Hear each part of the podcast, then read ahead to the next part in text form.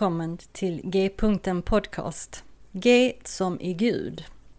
Jag heter Monica Albin och detta är en podcast för oss som är på en resa i tro och liv, i andlighet och allt som har med Gud att göra.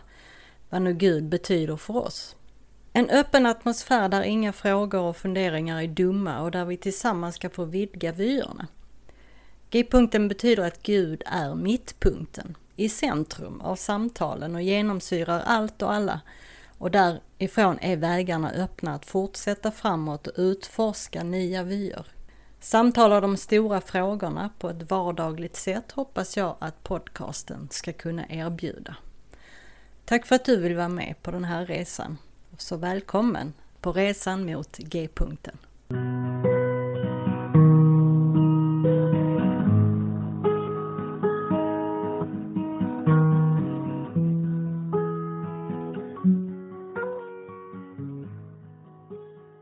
Hej och välkomna tillbaka till G-punkten Podcast. Idag startar säsong 3 och idag samtalar jag med Dan Coke från Seattle.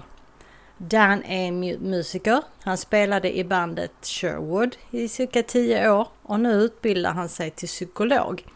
Samtidigt så är han värd för podcasten You Have Permission som är en av mina favoritpodcasts.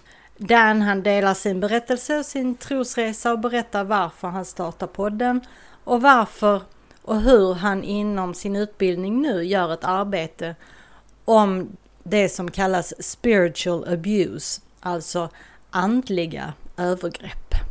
Ett väldigt spännande avsnitt. Så vi dröjer inte längre utan välkomna med att lyssna. Welcome to Gaypunkten podcast, Dan Koch. Thank you for having me. Yeah, it's so nice of you to want to be my guest. Well, I love I love Sweden. I love Norway, yeah. and uh, and I love talking about uh, Christianity. So here we are. So here we are, and you also have Scandinavian uh, ancestry. I do. I, I'm 50% Norwegian and 20, 25% Swedish. Yeah. Um, yeah, my like my mother's maiden name is Anderson. Okay. And uh, and we named our son after Søren Kierkegaard. Mm-hmm. Uh, we say Soren in America, yeah. but yeah, or I named him after Kierkegaard. I don't know if my wife did, but I named him after Kierkegaard. Well, I guess she likes the name anyway. So she does, yeah. Yeah, yeah, yeah. Well, I'm not sure that all my listeners know who you are. So would you just please introduce yourself briefly, who you are, where you live, uh, your family? Yeah. So I live with my wife and son in Seattle, Washington, in the United States. We're in the northwest corner of the mm-hmm. country. Mm-hmm. I grew up in California, uh, in Northern California. Not, I didn't grow up in Hollywood. I grew up near San Francisco, okay. and um, I was a professional musician for most of the last twenty years. I played in a, a rock band called Sherwood, mm-hmm. and we actually toured. Sherwood toured Europe um, although I don't think we, we didn't play in Sweden.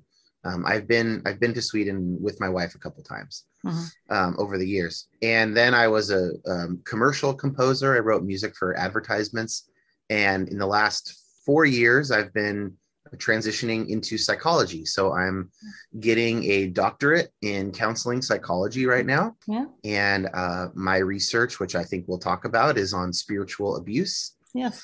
Um, and I also host a podcast called You Have Permission, which is all about sort of Christianity and the sciences um, in in the in our modern world. Right. I've lived in Seattle actually. Oh, really? Many, many, many, many years ago.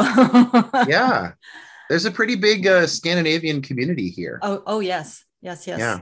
Now, I was there in 1988 to 1989. So it was a year and a half.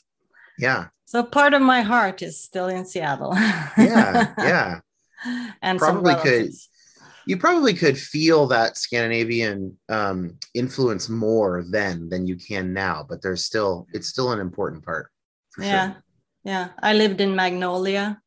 Yeah and uh, it was uh, it wasn't far to Ballard. To Ballard, exactly. Yep. Yeah. Yeah. So that's where you went to get your Swedish food. exactly and we and we still do and, and we're members of the uh, national nordic museum there Uh-huh. which yeah, is yeah, yeah.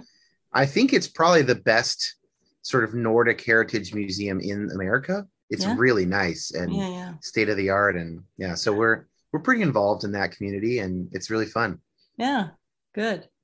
Well, I know you through your podcast, You Have Permission.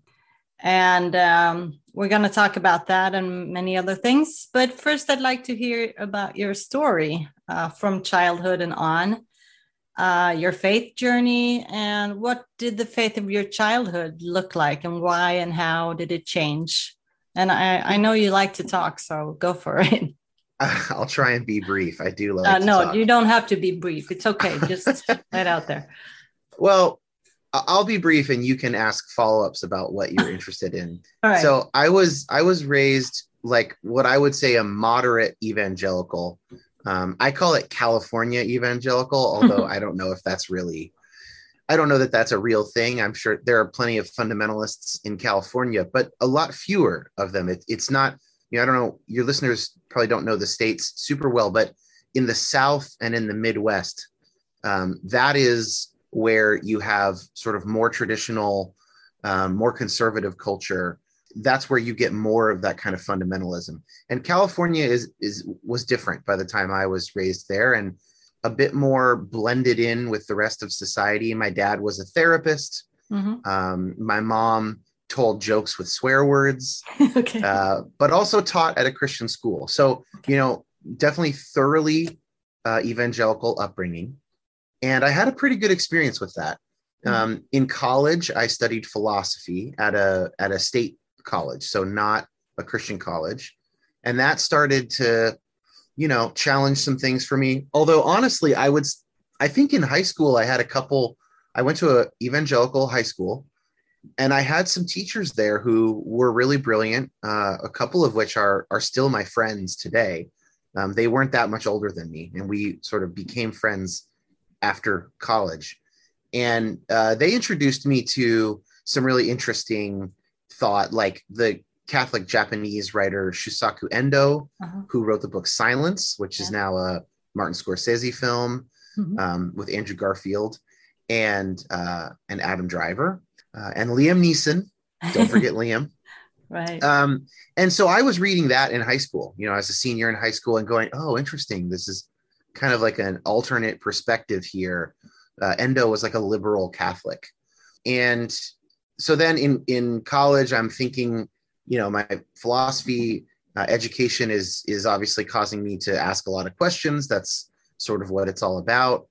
And I start to, you know, what we would call now like deconstruct. I started to question you know, homosexuality teachings, hell, um, some of the violent depictions of God in the Old Testament, especially um, the Canaanite conquest Mhm. or genocide uh, in uh, primarily in the book of books of Joshua, and uh, that sort of you know slowly was changing over time. And I'm touring, I'm playing music, and then when I get married and stop touring and, and settle down, uh, I got more involved in theological inquiry, and I started going to conferences and meeting some of these theologians and biblical scholars, started making friends with some of them.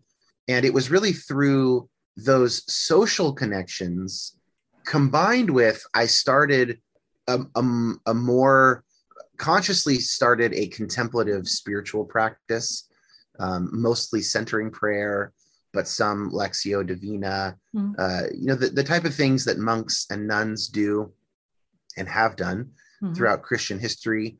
Um, the combination of that prayer and sort of a more direct experience of God, um, I think, with making friends with some of these theologians and scholars who had liberal ideas, Mhm. for progressive, liberal, whatever you want to call them, non conservative ideas, and who obviously, obviously loved God. Mhm. That's when I sort of I felt like I had permission to admit that I was theologically liberal, that Mhm. that's where I fit, that that's what made sense to me, and that I could still have um, a real faith and a vibrant faith. And then I did a couple other podcasts before you have permission, but it's all kind of similar. And uh, so now I'm I, I I look a lot more at psychology than theology, although they're always you know intertwined in some way Mhm. for me. Um, and uh, trying to understand you know why we why we are the way we are with our brains our minds um, the way we process information the way we connect with other people what that says about god what that says about church Mhm. uh, all those are my kind of favorite questions to think through Yeah. So when you were teenager, maybe, what were the um, most scary parts of Christian faith at the time? So I think the the biggest source of fear and anxiety, the biggest trigger of anxiety and panic attacks in my life has been end times teachings. Did you Um, did you have that? Did you have a lot of that? Yeah. Okay. And and in fact, you know, not to not to skip ahead to spiritual abuse too early, but no. the way that I got interested in spiritual abuse is that I experienced spiritual abuse as a, um, you know, like an 11, 12 year old Mhm. and through my teen years, but especially at around 11 or 12, I, I was introduced to this thinking too early in a way that was, um, you know, basically said, Hey, uh, Jesus is coming back in six months Okay. and uh, here's a book, a little book that argues for that and, and proves it.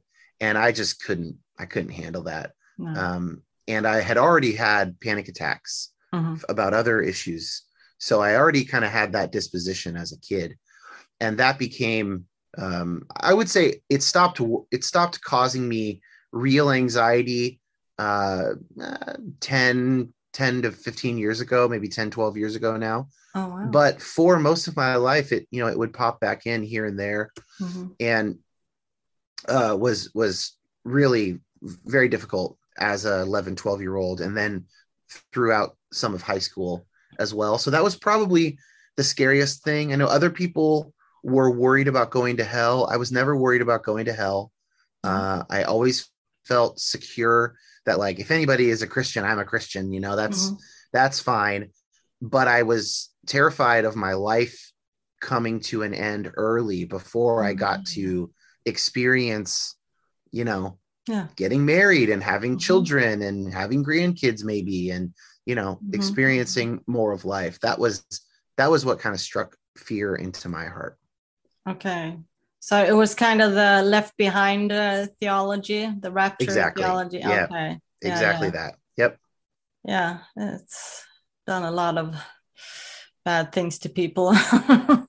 Yeah, I, I really think it has, and and and it's especially it's especially bad because it's not even good theology. It's Right. not even a good reading of the Bible. It's it's very selective. Mhm. Um, it doesn't. It's it's not consistent in its interpretive uh, structure, Mhm. and you know, obviously, like every single, basically every single prediction that anybody in that camp has almost ever made has been wrong Yeah. um, except that the the guy who originated it, Darby, this English guy, Uh, he got one thing right, which is that Israel would become a nation. okay. Okay. But uh, you know, he got that right, and that's kind of it. And yeah. and uh, but but that was like a huge he his thinking had become fairly popular before 1948 when Yeah. that happened and then when that happened it was sort of jet fuel i think for Mm. This movement um, that was already kind of strong in fundamentalist Mm. circles and you know but of course they've gotten every other prediction has been wrong and, Yeah. and uh, i think it's pretty obviously false but uh, it was very popular among my parents generation baby boomers Mhm, in mhm. the united states Right. I don't know if your listeners have heard of the Jesus movement, but that's oh yeah, sort of yeah, yeah, yeah. in the 70s, right? And Mhm, so mhm. That generation of boomers just so many of them agreed that Christ was obviously returning soon Mhm, and that this was the way to understand it. and uh yeah i mean just they were wrong they were just Yeah. flat out wrong about it yeah yeah. So it's not easy to be a teenager at that time. Yeah. Right. Well, um, so a few years ago, how many is it that you started You Have Permission? Uh like three and a half years i think Yeah. Yeah. All right. All right. Yeah. Um, I think I have listened to every episode since. Oh my started. gosh. Yeah, it's Wow. one of my yeah, really, it's one of my favorite podcasts actually. wow I um, that's like it's at 150 something now so that's a lot of episodes yeah, yeah, it is. But I'm I'm so happy every time there's a new episode.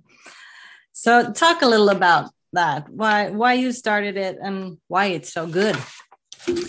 Well i don't know why it's good if it is good um, but you know the reason that i started it was i felt like there was well and this is definitely true there is a growing population of mostly um, let's see i, I want to say millennials and gen x but that i mean like 20 to 50 year olds Mhm. 45 50 year olds in the united states who have been leaving um, white evangelicalism Yeah. and just the reason that I say white evangelicalism is in the United States, there are Black and Latino and Asian evangelicals Mhm. uh, ethnically, and those churches, in theory, agree sort of theologically with the white evangelical churches. To some degree, that's true, but sociopolitically, in terms of how they vote and where they align on social questions and political uh, Mhm. questions, there's a, a really significant divide. And so that's why I say white evangelicalism. It doesn't, it's not so much whether the people are white, but the the sort of the the denominations and non-denominational churches in white in predominantly white evangelicalism are their own like you you can separate them out pretty cleanly in Mhm. terms of how they see the world. So uh where was I going with that? Um uh, so there are a lot of younger people leaving white evangelicalism. I mean, there are also people leaving Black and Asian and, and Latino evangelicalism, but that there's just like a big exodus. And uh, I saw it with my friends. I saw it on the internet, and I thought, well, I would like to provide. Uh, I want to interview the right kind of people that can help people have this experience of feeling like they have permission from God. Uh, of course, I can't give people permission, only God can give permission. But, you know, I felt that permission, like in that story I shared earlier of when I met these more liberal theologians and scholars um, who really loved me and, and loved God. And I thought, well, I can. I can do that in an audio form, and I'd already been podcasting and really enjoying the format yeah. um, and I think I I think my skills are are fairly fairly well suited to it, and so that was the initial idea was just like let's get people on here, let's talk about different atonement theories, let's talk about gay affirmation, let's talk about you know all these issues, women in ministry, Mhm. uh, biblical inerrancy, and so uh, yeah, but it's so it's so much different, I would imagine, than than Sweden, because you don't have this you guys don't have this giant huge generation of people who all kind of agree uh, and and live out this particular form of christianity right? It's a much much lower religious observance in sweden than in the united states as i understand it. Yeah. It's it's not it's not like the the states it's not. But um i guess there are more people in sweden who say that they are spiritual and uh, you know believe in some kind of god. Yeah. But uh, they don't go to church. The the people who listen to your podcast who Hmm. find you know the who want something that is uh religiously focused but irreverent uh-huh. right? G spot. Yeah yeah. Um uh are they coming are they were they raised in an evangelical environment or in like lutheran state church environment or catholic or what is like what's the your listeners what what are the, what's the average background I, I think the average background is probably some kind of evangelical Okay. Uh, but it uh, evangelical in Sweden is not the same as evangelical in, in the US. And um, I think I have a, a lot of different uh, kinds of, uh, of listeners, and I have so many different kinds of, of guests, both the uh, priests in the Lutheran Church, and I have Mhm. uh, just uh, friends and Yeah.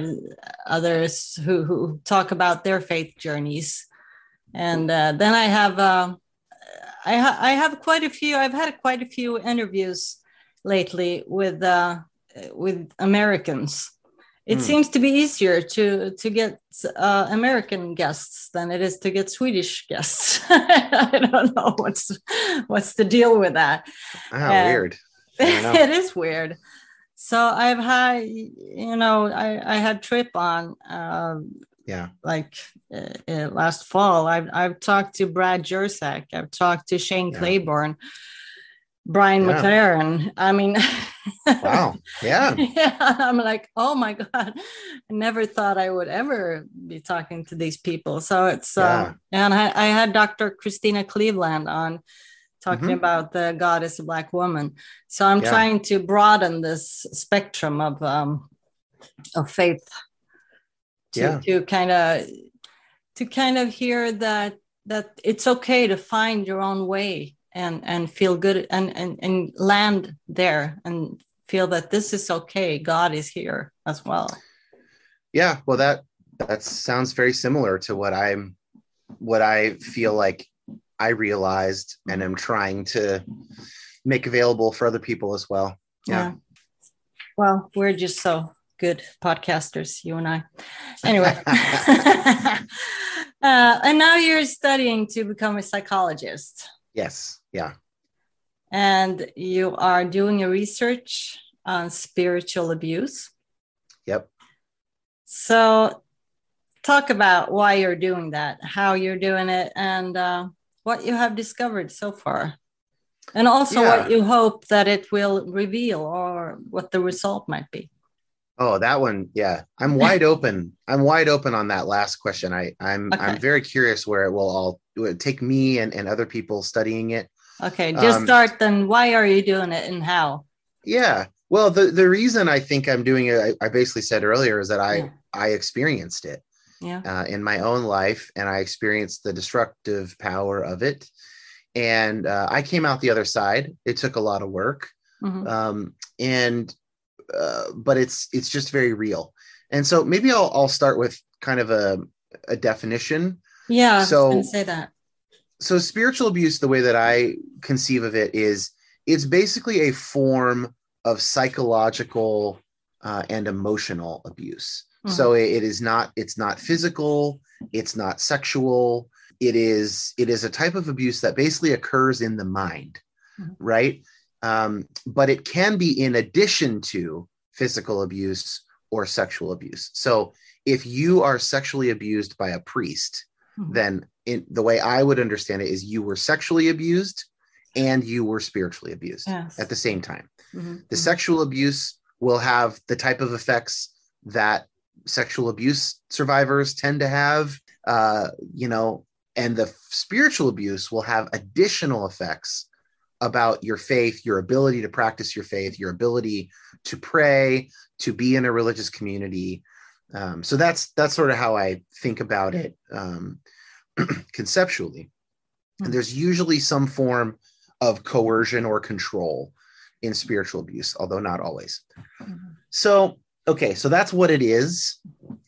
Um, so, some examples of spiritual abuse uh, would be something like a, a husband uh, is is mistreating his wife, and when she confronts him on it, he quotes scripture. Right. at her. Yeah. Okay, so he says, "Wives submit to your husbands." Mhm. uh, for this is you know whatever he quotes that verse um, that's spiritual abuse that is to bring in to invoke god or invoke scripture towards something where he is he's coercing he's controlling he's uh, he's not taking responsibility for his actions um, to to treat uh, an lgbtq person poorly who comes into your church.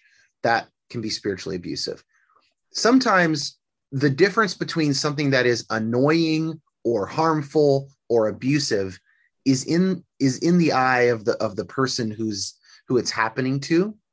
So I usually say that these things are potentially spiritually abusive. Mhm. Uh, when I was given that book in sixth grade, around 11 years old, that Jesus was going to return in six months. Mhm. Um, another kid, like may- maybe that book was given to other kids. I don't know.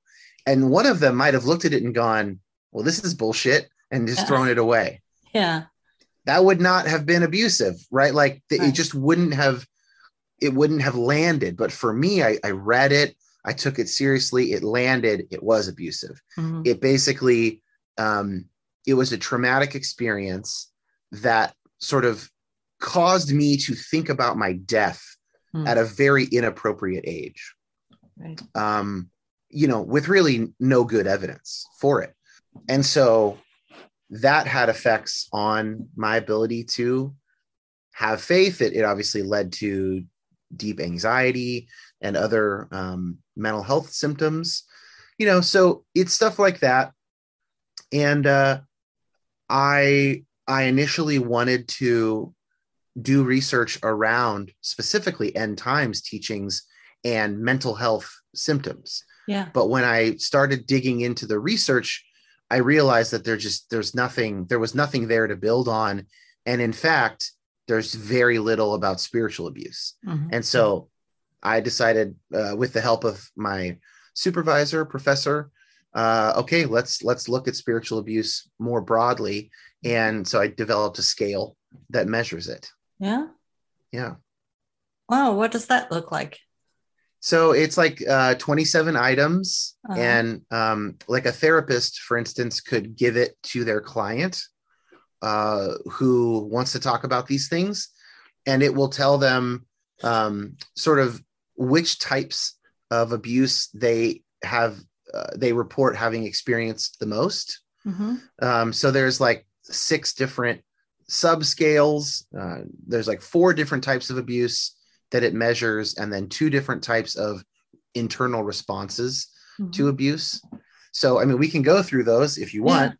I like. Um, I- yeah, I like that. Okay. So we'll, we'll- let's talk about a little bit about each of them. So the first of the four types of abuse I call maintaining the system. Mhm. So this is where um, either leadership or group members they act in ways that that maintain the status quo. Right. So you that might be like victim blaming, Mhm. uh, shunning or removing people from community, Mm-hmm. um, protecting leaders from Mhm. consequences. Circling the wagons is a phrase we have in in America for like you know get the defenses up Mhm. um, isolating people who have been who have been abused or are asking questions. Mhm. so that's like that's maintaining the system. Do you i mean do you we can talk about each one or i can just kind of go through them all. Yeah. what do you what would you prefer? Well, go through them all, and then, then we'll see if I get stuck somewhere. yeah okay. The next one is um, embracing violence. So this is stuff around you know potentially abusive parent child behavior Uh-huh. which you know could be spanking but also more intense forms of punishment Mhm. um, also it's a it's a view that accepts the violence in scripture as like a good part of god's world a good and necessary part of the world communities that embrace violence are not concerned about children's developmental um, you know a appropriate ages for these kinds of things like in my story Mhm. uh, and then also things like we have these things called hell houses in the states where like around halloween or whatever you go through it's like a haunted house but it's about dying and going to hell oh my goodness! right and and people bring children to these and and so it's it's any um it's using like horror and terror to motivate religious decisions That rather than love and you know that Oh. kind of a thing Hey, that sounds terrible. uh, yeah, it can be terrible, and, and for some people, it doesn't it doesn't make a dent. You know, they they're fine. Yeah. Um, but for some people, like it was for me, that was really tough, and and the hell stuff is really tough for a lot of other people. yeah. Yeah, That so be- that's embracing violence. Yeah. That could be that. That could be tough for grown-ups.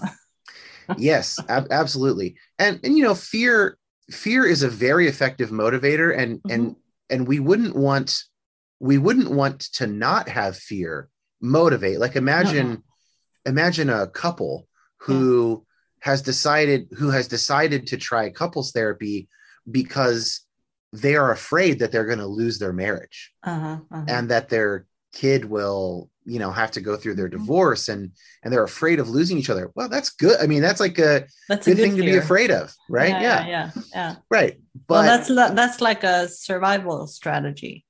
right Hmm. exactly so fear can be a very reasonable motivation but i think it's a really open question as to whether that's a good motivation for being a christian Yeah, yeah.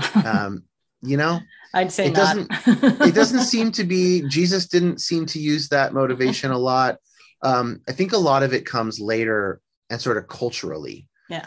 um, Yeah. and is not there's not a ton of it in the bible i don't think No. um so in in fact you know all the every time an angel shows up it's like do not be afraid you know be Right. not afraid uh that seems to be more the message of god Mhm. in the text.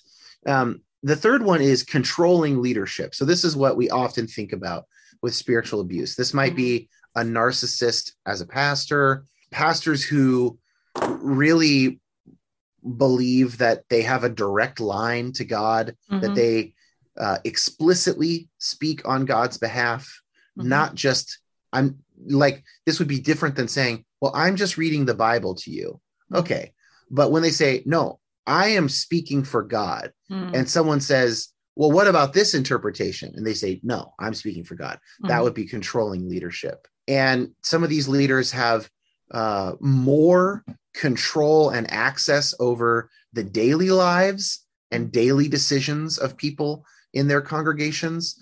Yeah. So, like, they might expect that the people in their church follow their personal rules around dating or sex or marriage you know and then there's also a sense in these communities where pastors are like and missionaries are like exalted up above everyone else yeah. and i think that that might contribute to uh, the amount of control that they are then uh, allowed to have over people so that's Mhm. controlling leadership okay. Do you have any examples?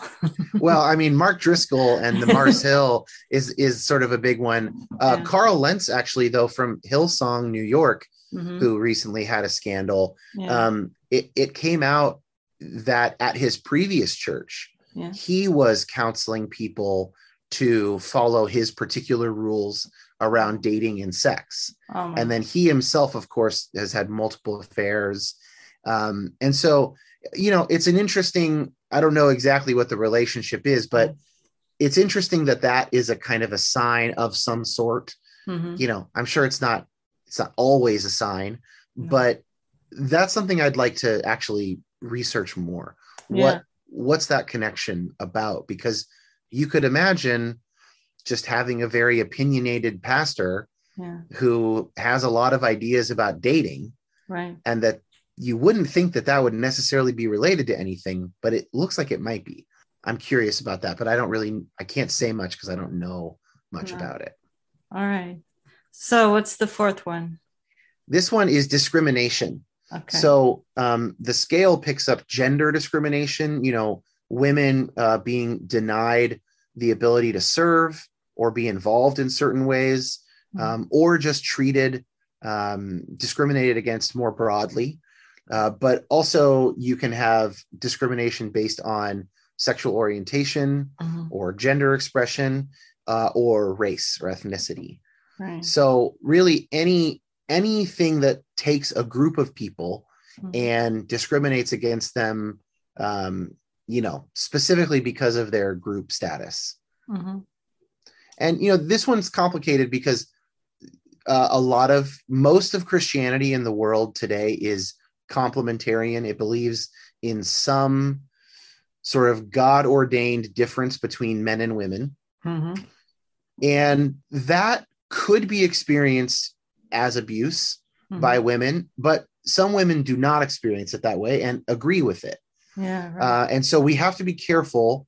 I think some people want to say that that is always abusive. Mhm. And I would, I am a little more skeptical of that. I think that in order for it to be abuse, some of that is in the eye, as I said, the eye of the experiencer of Mhm. it. So I feel like the jury is still kind of out on that. Uh, Mhm. but that's another interesting maybe area of future work yeah. is fig- trying to figure out if that's always abusive or if it's just potentially abusive. Uh, I certainly think it can be very damaging. Yeah. Definitely. Uh, you have a lot more denominations in, in the US than we have in Right. Sweden. Now, we do have quite a few here as well. And in some of them, uh, women aren't allowed to be uh, preachers or pastors. Right. Or, but uh, in most of them, they are. And uh, Right. I'm I'm a Salvation Army officer, and we were like one of the first denominations in the world who had uh, women preachers and officers. So Yeah, I think what oh, isn't one of isn't the main founder a woman or one of the co-founders? or Mhm. yeah, they were Yeah. they were a couple. Okay, the couple. so yeah. William and Catherine, and they were like both equal equals. So Yeah. she she was like the the the theologian. She was like the teacher. Mostly. Yeah. Right. yeah, Yeah, in the in the states, you have a lot of women who go through seminary and are Mhm. ordained. Yeah, but you but most of the churches do not or uh, allow women to preach. So Huh. there's a, an imbalance of qualified people and jobs. Yeah, um, it's a big problem. It's a big problem in the states. And Yeah, then places like africa asia latin america very rare to have women ordained Yeah. um, and, and able to preach. So that one's really you know a, a very interesting global issue. It really i mean i think it it has more to do with culture than theology I yeah. mean, I have, I think that, of course, women can preach, and I think that they did in the Bible. Uh-huh. But I think the reason that you find that they don't in most of the world is cultural. yeah. Is it's not the Bible. So Is it cultural in the States as well?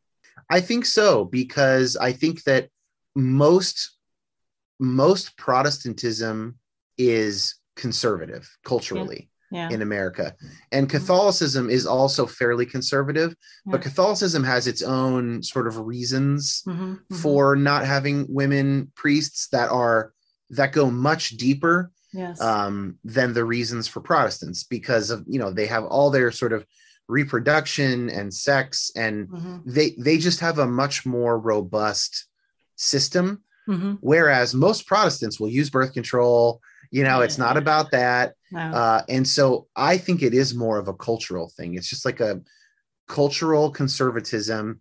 And there's also been some really good work by historians Mhm. in the States about where and when that language became really popular in Yeah. America. And it, it doesn't seem to be directly about the Bible. It seems to more be about these cultural movements Mhm, and you know a reaction to the feminist movement stuff like that mhm. uh, of like the 1970s and then you get these conservative men and women doubling down on this kind of victorian era uh, home Mhm. home life thing where the man works and the woman raises the children but that's like not biblical No, in no. in in the ancient near east is very common for women to contribute substantially to the economics of the household yeah. and a lot of times uh, families ran businesses all together and you know stuff like that and farms right and like it's just not it's a new thing that then i think gets baptized as a god thing that is Mhm. actually a culture thing Yeah. and um it's ultimately just a, it's a culture war issue Mhm, uh, between left and right mhm. and um, it can it can unfortunately lead to a lot of harm especially for women who Mhm. are quite gifted or Yes. who are called by God to ministry. Yeah. Um, the kind of fracturing that that leads to Mhm. is really significant. Yes, and it's it's a lot more common that uh, women s- stay home after they have children in in the U.S. than than it is uh, anywhere else. Al- Almost, Yeah. yeah, because I don't know what what it is with that. I mean, in Sweden we have we're allowed to be home for I don't know how it is, how long it is now, like a, year and a half for every kid.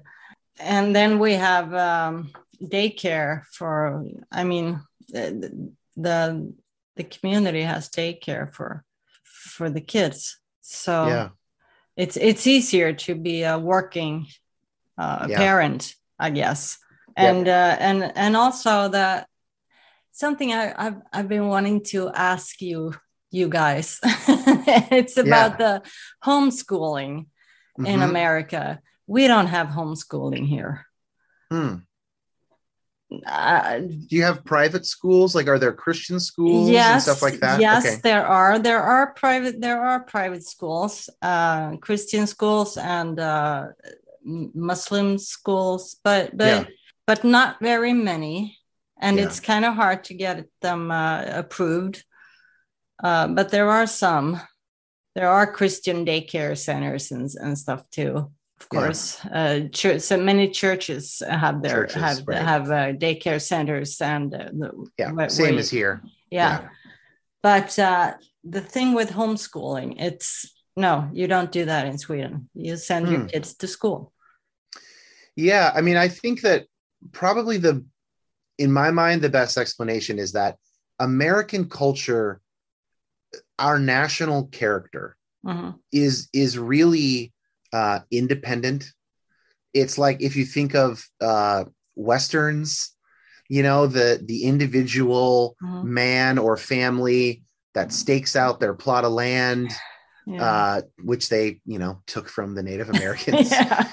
Uh we leave that part out but but that Mhm. kind of the frontier individualism uh and and with that comes a sort of a distance from the government Yeah. that we are skeptical of government intervention i mean if you think about the way that the united states formed Mhm. we were colonies and Mhm. our king was over in england across the ocean and we were like fuck that Yeah. you know that is not who we are and I really think that that's true. I just think Mhm. that that is a part of American identity.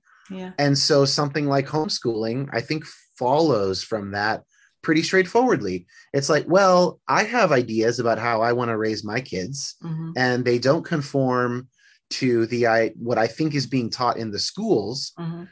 And not to mention, our schools are not as well funded as your schools. Our teachers are not as well paid.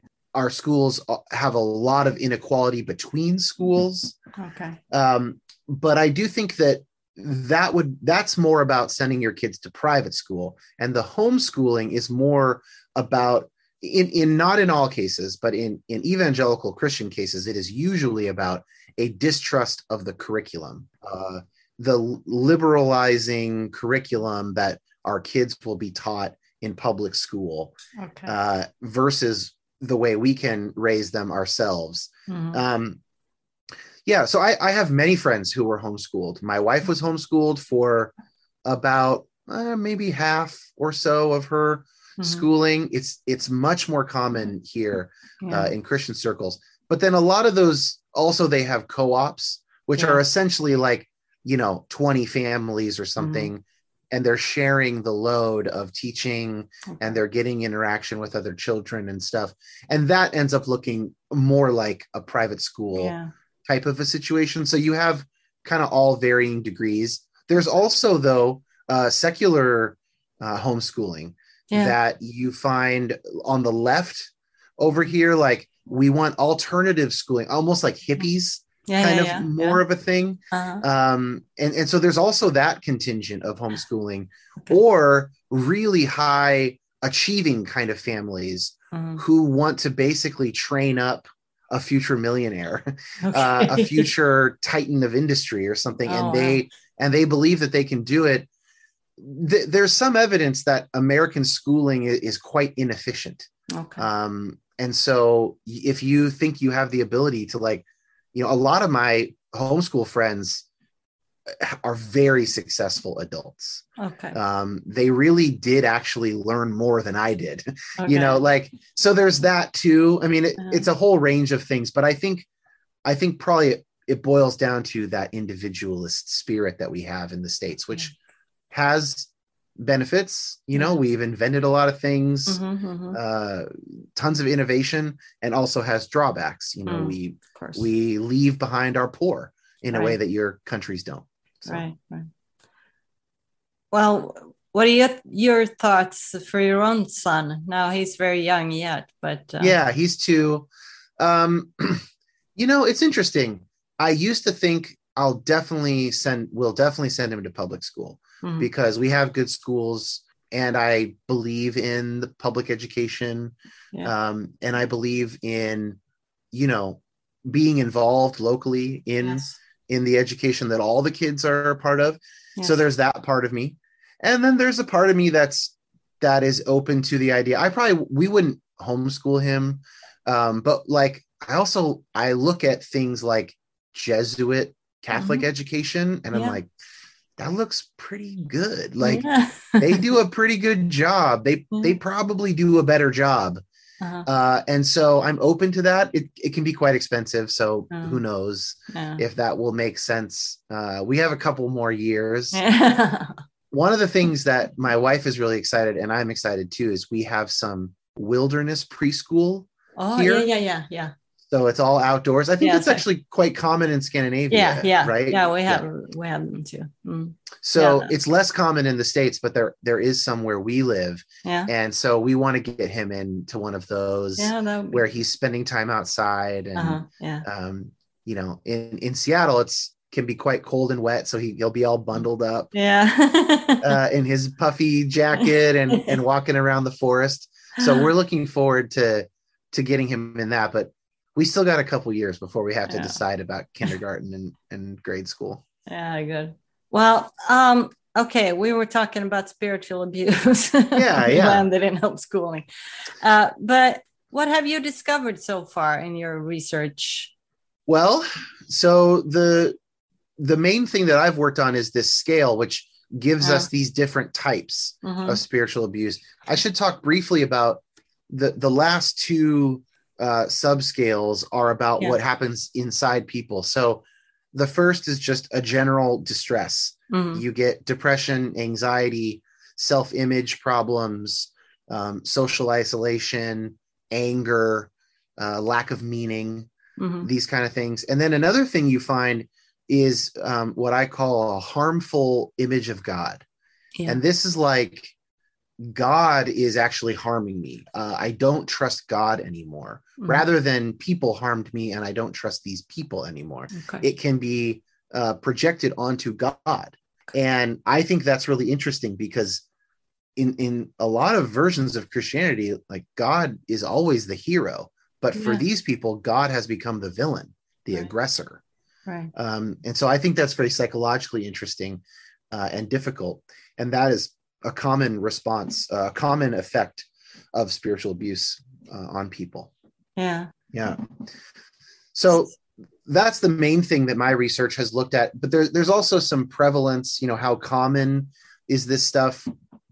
I want to get some money to do a representative uh, survey about this in the States and figure out, you know, really across America, how common is this? So we don't, Mhm. no one has done that yet. But a lot of these experiences are very common. So, for instance, there was another uh, survey done in England, and some of our numbers came out very similar. Okay. So we asked about being being unable to express unhappiness or raise questions, Mhm. and you know we both found that 60% of people at least sometimes feel like they're unable to express unhappiness in church Okay. and at least and 70% at least sometimes feel unable to raise questions or issues Oh wow. so this sense of conformity is quite strong appa- apparently Yeah. um, you know again i'd like to have better data but that's two different surveys Yeah. that found basically the same numbers Mhm. yeah. um, you know, about half of people, at least once or twice, uh, have been taught that they would be risking hell if they left their particular church. oh, good. Yeah. Yeah. that seems kind of high. Um, Yeah. Uh, LGBTQ respondents, um, half of them uh, report that they have been made to feel shame Mm, specifically over their desires, not their actions. Just the fact that they desire Mhm. sex with people, of, for instance, the same gender, or whatever, mhm, uh, all the time. 50% say that all the time. oh, And 91% say at least once or twice been made to feel shame over oh, just their desires. And I, and then the thing specifically says not actions, okay. you know? So there's, there's a lot out there. And this is one of the sort of areas for future research Yeah. how common is this really? Um you know another question i have is are these dynamics only in churches or do you find them in companies? Do you find them uh, in other clubs and other sort of voluntary organizations?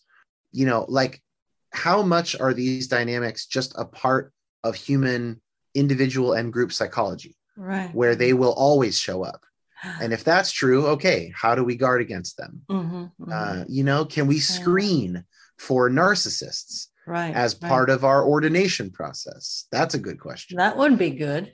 yeah now those guys if they really want to do it they can always just go start a non-denominational church but we could put some barriers up Uh-huh. uh, to to those kinds of people you know how do you how do you screen for potential sexual abusers how do you screen Right. for narcissists um, and some of that work is already being done yeah. in various denominations but it's Mhm. it's uneven yeah. um, it's very much denomination to denomination Yeah, well, you have the your work cut out for you. it's probably a lifetime a lifetime's worth of work by me and, and many others Yeah, yeah, um, yeah i mean yeah. yeah, it would be- I, I have more questions than answers at this point i guess is the is the honest the honest answer yeah, it'll be interesting to see what the result might be of your yeah research. what's your what is what's your sense like if i ask you about spiritual abuse what do you see What do I see here? yeah in sweden Oh, oh, there is spiritual abuse here as well. Uh, actually, there's been a few uh, shows on TV, documentaries on TV recently, where um, especially young people have been uh, interviewed, and Mhm. uh, they have left their chur- the different churches due to uh, spiritual abuse and well, abuse in different ways yeah um, due to uh, the purity culture among yep and uh, several uh, from the LG, uh, LGBTQ uh, yep perspective, they were um, they were called sodomites and uh, shamed Ugh. and uh, yeah yeah. So yes, there is uh, spiritual abuse here as well. Act- Actually, since it's coming out on on TV, you know, like public media, maybe um, maybe it'll get better. I'm one of those who who try to speak up for the the outcasts and the Yeah. those who are not those who are abused hmm uh, and um, well, I might get shunned for it myself eventually. I don't know. uh, probably yeah yeah, um, and I mean, starting a podcast called the G Spot is like it's one of those things. yeah i think you kind of you're letting people know where you stand on yeah. Oh, I'm an Uh, eight. On, I'm an eight on the enneagram, by the way. okay yeah so one thing that that didn't end up in my survey that I would like to eventually add to it is sexuality and purity culture. I think that's another area of spiritual abuse. Mhm. And at the time that I was uh, working on it, there I didn't I wasn't aware of of um, there is some research around that. It Mhm. just it's not in the spiritual abuse research, and so I missed it. Mhm. Uh, but in the future, I'm gonna I plan to do some more work around that issue, which I think is another Yeah. potential form of abuse. Yes. Um, obviously, we talked a little bit about it with the LGBTQ population there, and and Mhm. you know sexual desire versus action and, and shame. Yeah. And a lot of people reported that shame, not just LGBTQ respondents. But Yeah. um, my guess about where this goes with respect to the sexuality issues is that you'll have you'll just have a further gulf, a further split between Mhm. conservative and liberal Christians. And Yeah. the liberal Christians will probably a, a bunch of us will will continue to just leave Christianity, Yeah. and the conservative Christians will dig in their heels even further yeah. and will and will become more strident about these sexual norms and stuff like that. Mhm. And what that will just mean is that the church will just shrink overall Yeah. in the states. I mean, yeah. so yeah, people will just leave Mhm. and the conservatives will get more conservative uh, and more radical. The liberals will either get more radical, sort of sociopolitically, or just leave Mhm. Christianity altogether for um, more radical waters that aren't tied to this traditional Mhm. patriarchal religion. Right. Um, and and that's really sad to me. I, I I don't I don't like that we're headed for just further division, but I I think I'm feel quite confident that we are at least in the next five years or so, Mhm. maybe ten, and then maybe eventually some some fever will break and Yeah. some some sort of more moderate, common sense uh, Christianity, because eventually it will. I think it eventually will be like slavery. yeah. There are passages in the Bible that explicitly Oh. permit slavery, Absolutely. and nobody, no one thinks that they apply today right. and right. so the the handful of passages that explicitly uh, condemn you know non-heterosexual activity i think eventually the my guess is that eventually people just won't take those seriously either right. um, but for the time being they still do Mhm. and uh, you know so here we are Right. Well, time flies. yeah good conversation Yeah. Is there anything else you want to say that I haven't asked you? No, I mean, I I have questions for you about the Swedish Swedish situation, which I find very interesting. Uh, no, but I, I I enjoyed the conversation. Thanks so much for having me. Sure. Well, I have one more question that I always ask my guests, Great. and it's where do you find pleasure and well being right now? Now that it's becoming springtime and into summer, uh, it's been really good to get out and walk. You know, we have similar weather, I think, to you Yeah. guys, where Yeah. it's very gray a lot of the year, and we Mhm. have very dark winters. Mhm. and so i've i'm noticing um that getting out and especially with our son and seeing him laughing and and playing and and and being out in the sunshine or at least uh not getting rained on Yeah. um i'm finding that and then my my sort of lifelong hobby is movies i watch a lot of movies and i listen to podcasts about movies and that's kind of my little outlet nice. Mhm. Well, thank you again for wanting to talk to me, yeah and um, I'd love to have you back sometime. Absolutely. You're getting some pretty pretty heavy hitting American uh, guests Yeah, I know. here. Not not including myself, but Brian and yeah, Yeah, and then I Shane, then I asked Brian, could you could could you ask Diana Butler Bass if she wants Yeah. to? And he did, Yeah. so she's gonna come on. That's awesome. That's Yeah. great. Yeah. yeah, yeah. Just have to ask, you know. I guess. yeah. Well, I think that it's interesting. My guess is that part of it is that we're all interested in what's the difference, what's going on in Sweden, mm-hmm, how is it different mm-hmm. than what's happening here. than? uh, can we be you know is there stuff going on there that can help us? You know all Right. that kind of thing. It's just it's interesting. It's also flattering to be asked from another country. Yeah. because you go what? Someone over there cares you know? Yeah. so yeah i guess that's the that's that's why. Well okay.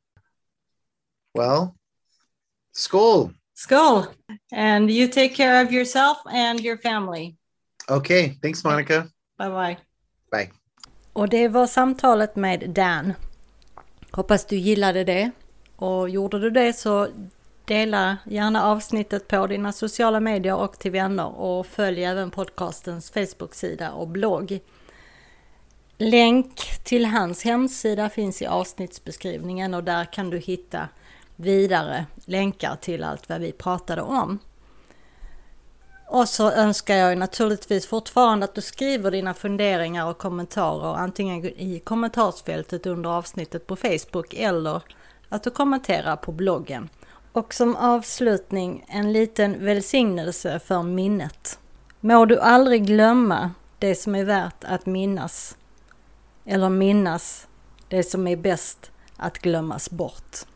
Vi ses igen. Hej då.